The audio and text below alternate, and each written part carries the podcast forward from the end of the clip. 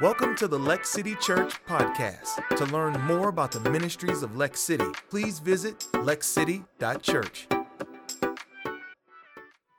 Well, hello there. I'm Amanda, like LJ said, and I'm a volunteer around here, a member here.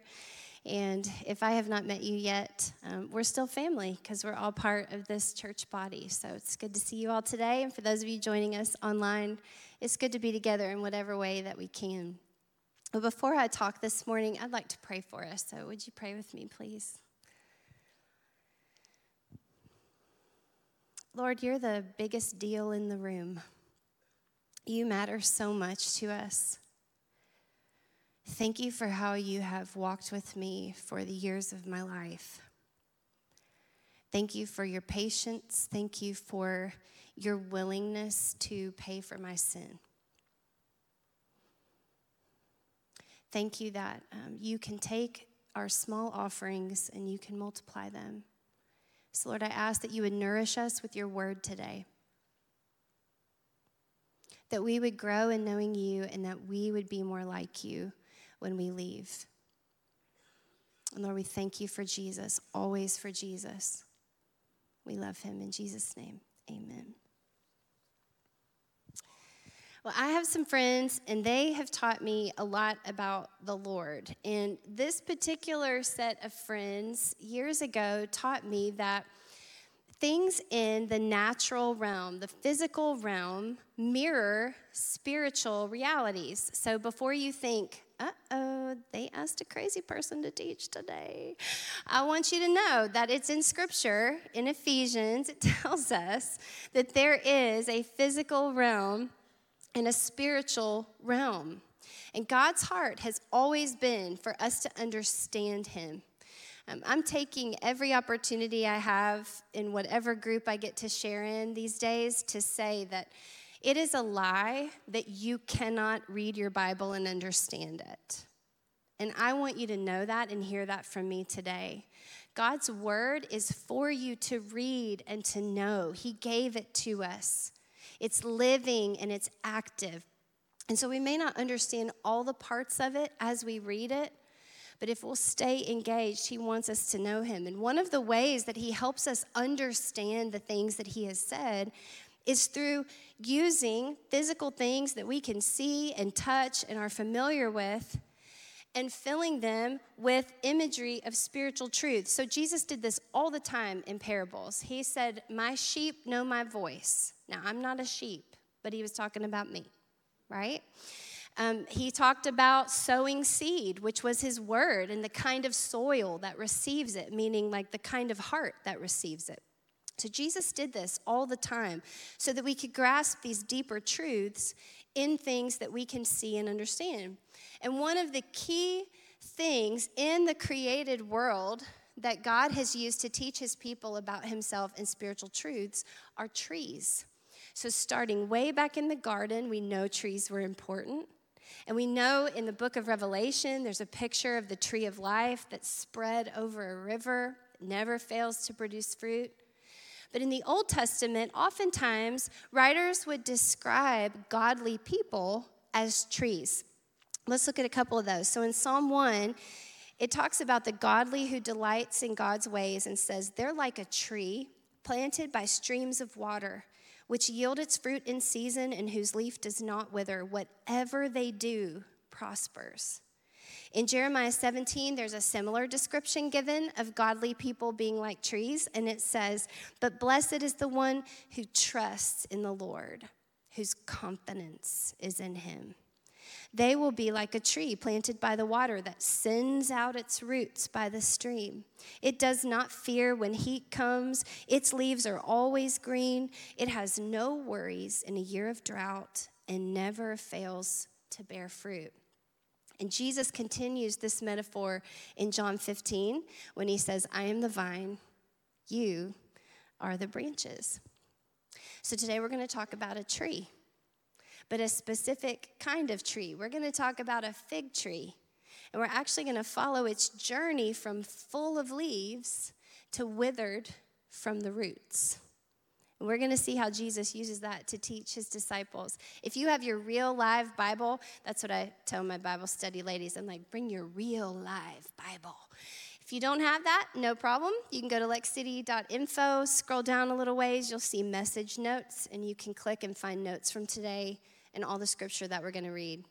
We're going to start in Mark 11, verse 12, and while you're getting there, I'll give you a little bit of context about what's going on in the story. So, the day before what we're going to read in a minute, Jesus and his disciples have come to Jerusalem to celebrate Passover, them and thousands of other Jewish people. So they are coming in, and Jesus has ridden into Jerusalem. It's the whole scene with the donkey. He's riding on the donkey and the palm branches and Hosanna, Hosanna. This has all happened the night before where our story picks up. So we'll start in verse 12. It says, The next day, as they were leaving Bethany, pause button. So they're staying outside of Jerusalem and then traveling into it every day. So they're staying in Bethany and they go to Jerusalem every day. As they're leaving Bethany, Jesus was hungry. Seeing in the distance a fig tree in leaf, he went to find out if it had any fruit. And when he reached it, he found nothing but leaves, because it was not the season for figs. Then he said to the tree, May no one ever eat fruit from you again. And the disciples heard him say it. On reaching Jerusalem, Jesus entered the temple courts and began driving out those who were buying and selling there. He overturned the tables of the money changers and the benches of those selling doves and would not allow anyone to carry merchandise through the temple courts. In the morning, as they went along, they saw the fig tree. So I just fast forwarded to verse 20. So next day, there, as they went along, they saw the fig tree withered from the roots. Peter remembered and said to Jesus, Rabbi, look, the fig tree you cursed has withered. Have faith in God, Jesus answered. Truly, I tell you, if anyone says to this mountain, Go, throw yourself into the sea, and does not doubt in their heart, but believes that what they say will happen, it will be done for them. Therefore, I tell you, whatever you ask for in prayer, believe that you have received it, and it will be yours. And when you stand praying, if you hold anything against anyone, forgive them so that your Father in heaven may forgive you your sins. Now, these may seem like two completely different stories. We've got the fig tree narrative going on, and we've got the throwing around tables in the temple courts. But what we're going to see is that these are actually connected. So, there's a few things that we notice. Number one, Jesus was hungry. He was fully God, but fully human and he's looking for breakfast. This starts, this whole story, with just a natural need of our Savior. But we're going to see that he's going to use it to produce much more than just breakfast. So, Jesus is in a state of mind so that we understand where he knows that on the last day of this week, so he has started the last week of his life before the cross. He knows that. He's been telling his disciples that, but they aren't fully getting it. But he knows, and he is aware that he has limited time to finish saying the things and to connect people to God. And so he, the scripture says in other places that Jesus had set his face like flint towards Jerusalem. Jesus' mental state at this point, based on scripture, is it's go time. I have a few days left. I've got things to say, and it's go time. And so he wants some breakfast. And so when he finds this tree that doesn't have fruit, he seems frustrated, doesn't he? But he's not just hangry. That's not what's happening here. There's so much more going on. And we might be tempted to think, like, whoa, Jesus, that feels a little extreme. I mean, it just doesn't have figs. The verse said it wasn't the season for figs. So why do you expect that thing to have figs? Well, here's some fig tree trivia for you. Aren't you glad you came? You're going to leave with fig tree facts. To be awesome. All right, fig tree fact number one they bloomed or produced fruit twice a year, mature fig trees did. in the fall and in the late spring. So Passover is around early spring. Here's fig tree fact number two. Often, or most of the time, if a fig tree was full of leaves, it had fruit. Like one indicated the other. So the figs would be under the leaves. So if you saw a fig tree full of leaves, you would assume that's got fruit on it. So Jesus most likely is just thinking, it's an early bloomer. Lucky for me, I'm going to have figs for breakfast. But when Jesus gets up to the fig tree, what he realizes is it's full of leaves, but it has no fruit. Now remember where Jesus is.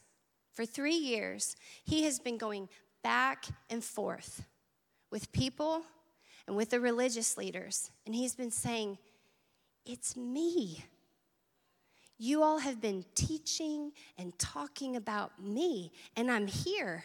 And I'm not just saying it, but I'm, I'm backing it up with miracles. I'm feeding thousands. I'm healing disease. I'm casting out demons. I'm proving to you that I am who I say, and I'm saying I'm the Messiah, and they aren't getting it. And the religious leaders, in particular, are the ones who should, right? They're the ones who've read the scrolls. They know what the prophets have said about Jesus. But when he goes and he looks under their leaves, there's no fruit. So these fig trees look like they have something, and they have nothing. Jesus actually tells a parable and relates it directly to the Pharisees in Luke 13. It says, A man had a fig tree growing in his vineyard and he went to look for fruit on it, but did not find any. So he said to the man who took care of the vineyard, For three years now I've been coming to look for fruit on this fig tree, haven't found any. Cut it down. Why should it use up the soil? Here's your last fig tree fact for the day. A, a newly planted fig tree would be fully mature after three years. It's no coincidence here that Jesus' ministry on earth is in its third year. So, what Jesus is saying is there should be fruit, and there is none. For three years, I've been looking for fruit under all these leaves, under all these checked boxes of religious behavior, and I can't find any fruit. So Jesus curses the fig tree. He says, No more fruit for you. Does anybody remember Seinfeld, the soup guy? No soup for you. I figure, like picture Jesus saying, No more fruit for you. No fruit again. I don't think he talks like that. What is that anyway? I don't even know what that accent is. It's fine. Okay, so Jesus curses the fig tree and then he goes about his day he just continues and goes into Jerusalem. Well, then he gets to Jerusalem and he starts flipping tables in the temple. You're thinking, whoa, he should have had something else. He needed to find some breakfast. What you need to remember is that Jesus is perfect, he did not sin. Every emotion Jesus is expressing is right, it's holy, even. Because what he's overturning in the temple are money changers who have upcharged the price on doves and pigeons and sacrifices that the people who've come to worship have to have in order to enter the temple.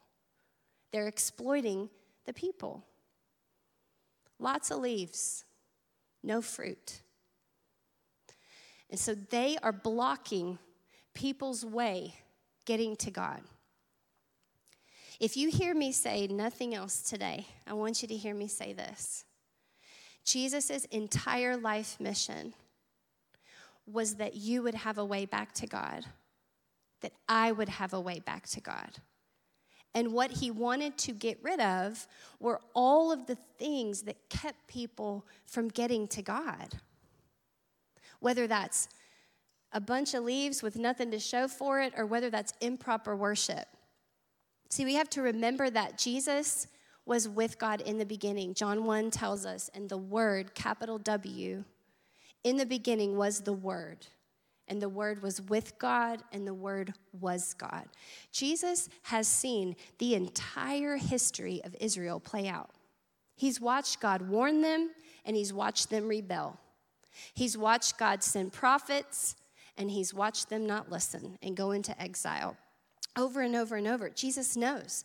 He also knows that the way that the prophet Isaiah described it is Isaiah was speaking for God and said, These people draw near to me with their lips, but they're far from me in their hearts.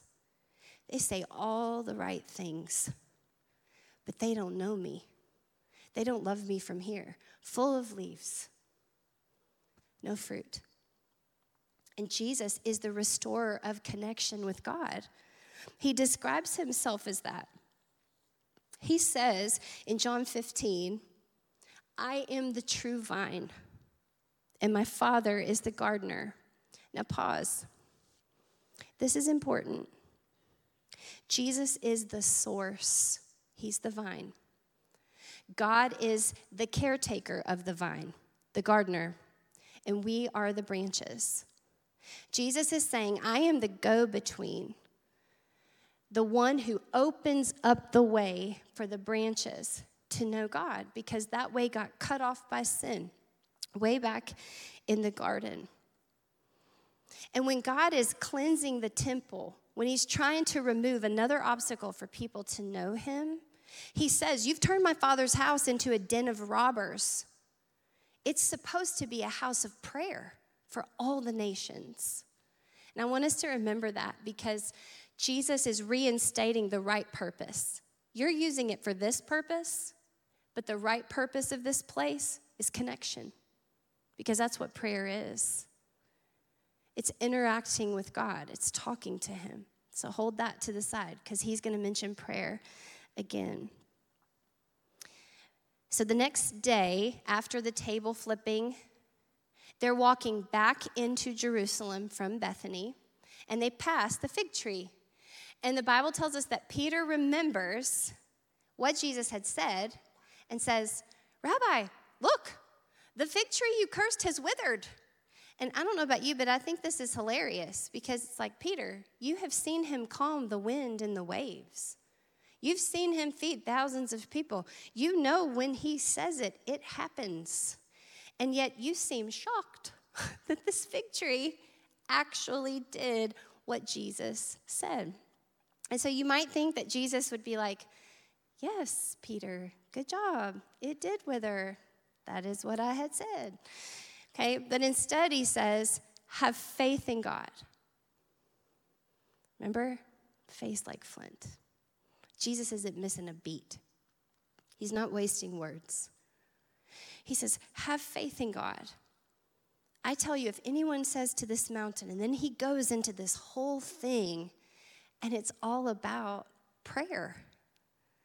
It's all about how to effectively pray, to believe, and to pray. Because what Jesus, again, is all about is restoring connection. He's the one who wanted to make an open way, an unimpeded way back to God.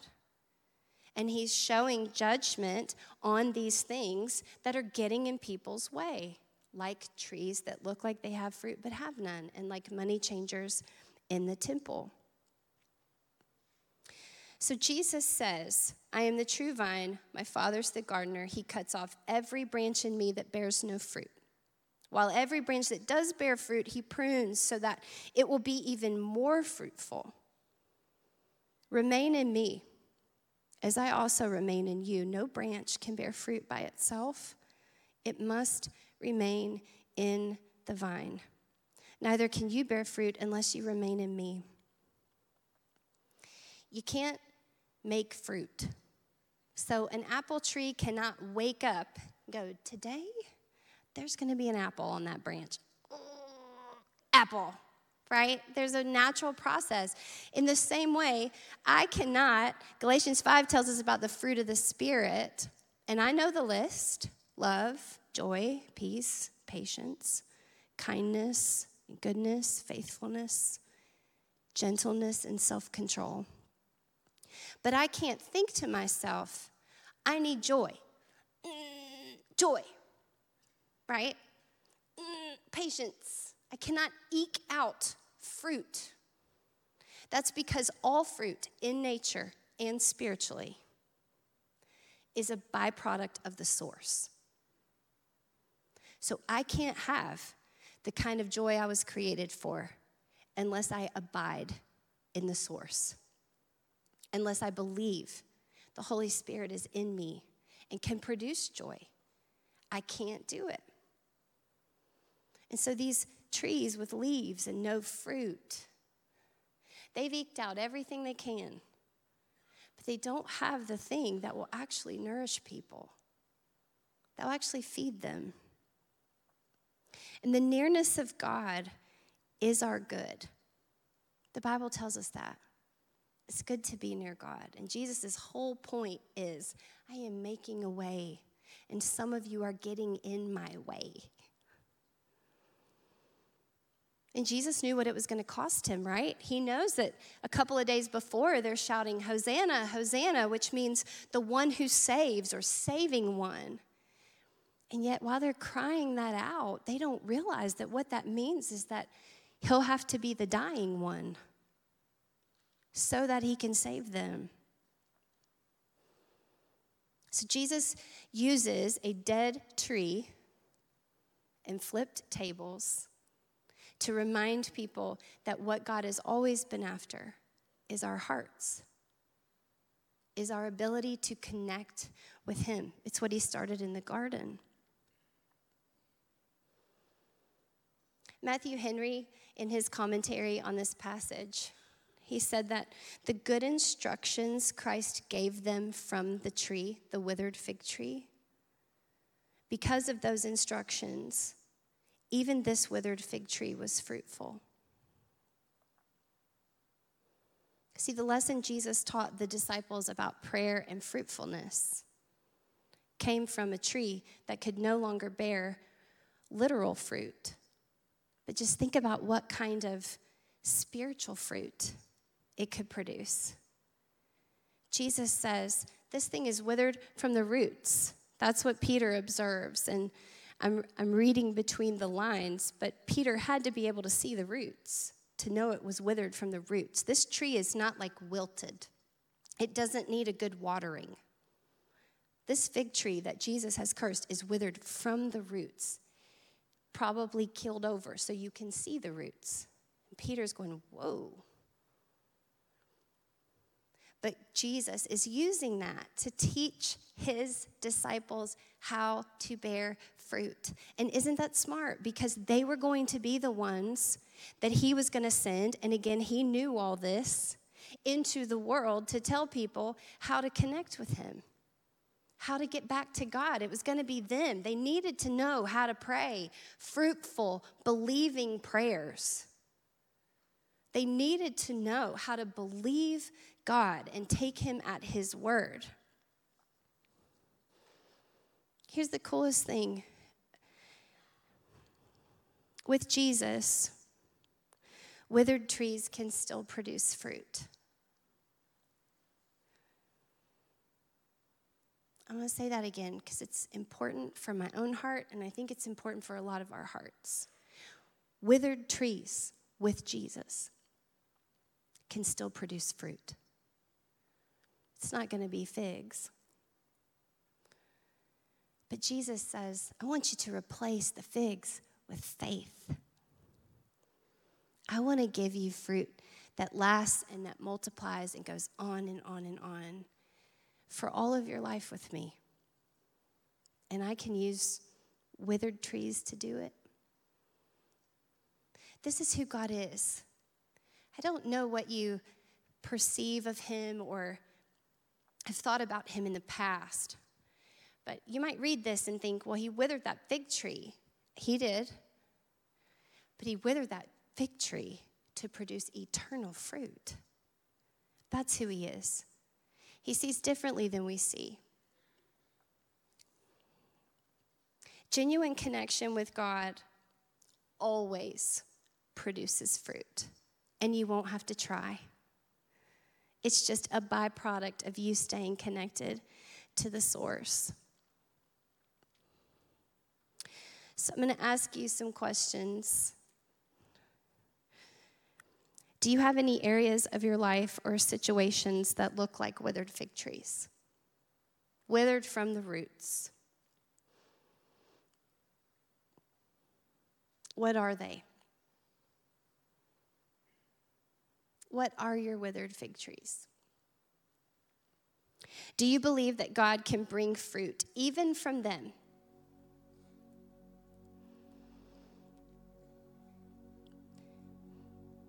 Do you look like a tree with fruit and yet actually, if your leaves got lifted, there's none because you've tried to be your own source? It's a hard question. You will run out. You cannot be your own source. There is one never ending stream of life, and it's Jesus. You will eventually let yourself down if you try to be your own source. About this question, these progressively get harder.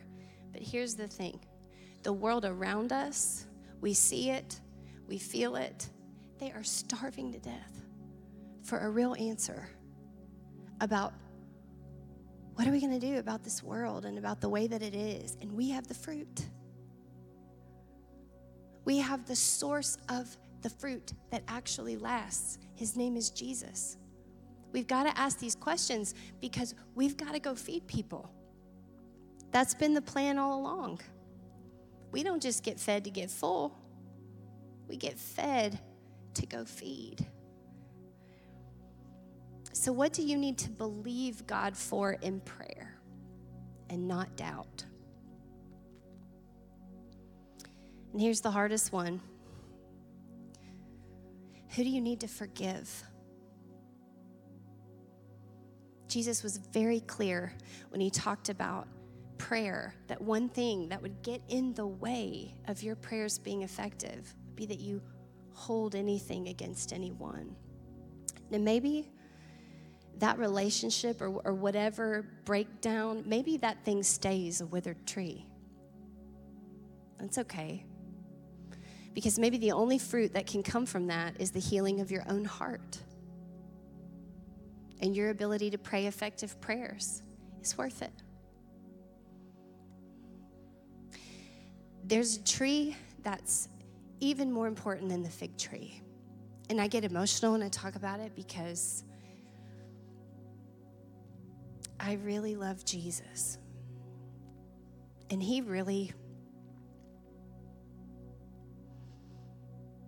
took one for the team for me. Sin separate us, and Jesus wants to connect us. And I have seen Jesus connect with me over and over and over again, even in seasons when I've been like, I don't like you at all. I don't like what you're doing. And man, he's been patient. And he's like, with me, withered fig trees they can produce fruit. But the most important tree that I'm talking about is the tree that formed the crossbeams of the cross of Christ. That's the ultimate connection point. What I love about that is that Jesus knew I'm going to give you a way to come to God unhindered, even by your own stuff, because I'm going to pay for it for you. I'm going to take your punishment on me so that you can be free and have life and live. Man, all throughout Scripture, this is God's heart for you. He's been coming for you. He's been coming for you. He came for Adam and Eve in the garden. They sinned, they had it made in the shade. And they decided they needed to know more. God must be holding out. So they ate fruit from a tree. But what it meant was that Jesus would have to hang on one later to get it back. And it's Jesus that goes into the, it's God that goes into the garden and says to Adam and Eve, Where are you? It's he, he knew. I was reading in a book that I have called The Meaning of Prayer. It's very old. I like old books. but the author said, Finding God is really letting God find us. For our search for Him is simply surrender to His search for us. So, we're going to celebrate baptisms together today. These are people who let God find them, who believed He loves me, He died for me. I want to live life His way, not my own way anymore, because that's a good God. And I'm running out of reserves. So if that's you, if you have never chosen to walk with Christ, you can get baptized today too. You can choose Him. We have clothes, we have towels. We will have people down here to pray for you and talk with you about it, and no one's going to force you into that water. That's the thing about God. He's walking in the garden saying, Where are you? He's not grabbing you and making you. You get to choose Him back. But I need you to know He chose you. He's already come for you. We're also going to have people down front to just pray for you. Like, we're going to keep going in the service and celebrate these baptisms. But if you know, like, God, I really need to sit with that question, like, what are my withered fig trees? Or who do I need to forgive? We're going to have people down here just to pray. Let God do what He wants to do, which is just draw you close to Him and say, I've got a better. Will you come with me? He loves you so much. He loves you so much. Let Him do in your life what He wants to do today. Let's pray together. Lord, every time someone goes down in the water and comes back up, I just think that changes everything. It changes families, it changes people's trajectories. And Lord, we know that you are gentle and kind. It says that your kindness is what leads us to repentance. Some of us, God, we have looked like we've got fruit. But if we get honest before you, we know we don't have any. We're just full of leaves. Lord, thank you that today can be the day that you begin to be the source and that we produce fruit. And Lord, thank you that you did not hold back anything from us, giving your only son to die for us. And so we celebrate the fruit that we're going to see come out of people who have said, I am dead to my old self and I am alive in Christ. We give you all the glory. In Jesus' name. Amen. Thank you for listening to the Lex City Church podcast. If you would like to support ministries of Lex City, visit lexcity.church/give. Please subscribe and follow us on social media at Lex City Church for more encouraging teachings and content.